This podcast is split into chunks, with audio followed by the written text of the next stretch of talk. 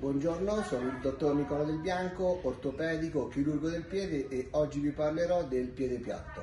Consiste in un'alterazione della morfologia del piede caratterizzata da un abbassamento della volta longitudinale mediale ed un aumento del fisiologico valgismo del retropiede.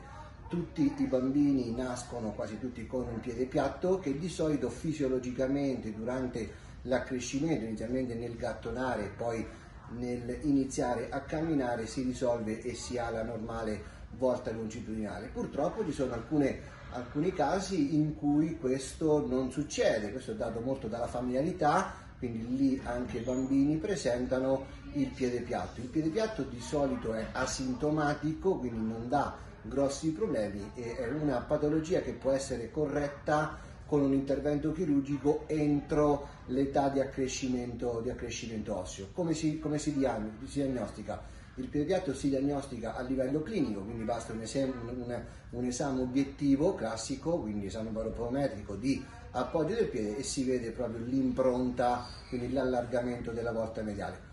Il trattamento inizialmente ovvio è un trattamento conservativo e consiste nel fare un esame baropodometrico dove si vede l'appoggio del piede e costruire dei plantari su misura che servono nel corso degli anni dell'accrescimento a correggere il piede piatto. Se ciò non dovesse verificarsi entro 10, massimo 12 anni, è consigliabile intervenire chirurgicamente nel piede piatto, quindi con un intervento molto semplice in anestesia locale, e questo serve ad evitare che il paziente possa nel corso degli anni sviluppare problematiche molto importanti sia a livello del piede, quindi alterazioni tipo allucevalgo, metatarsalgie, e soprattutto anche dolori e alterazioni nelle articolazioni a salire, caviglia, ginocchio, anca. Quindi è importante osservare il piede, importante per voi genitori, ecco, far controllare i vostri figli, i vostri bimbi durante l'accrescimento da un ottimo pediatra,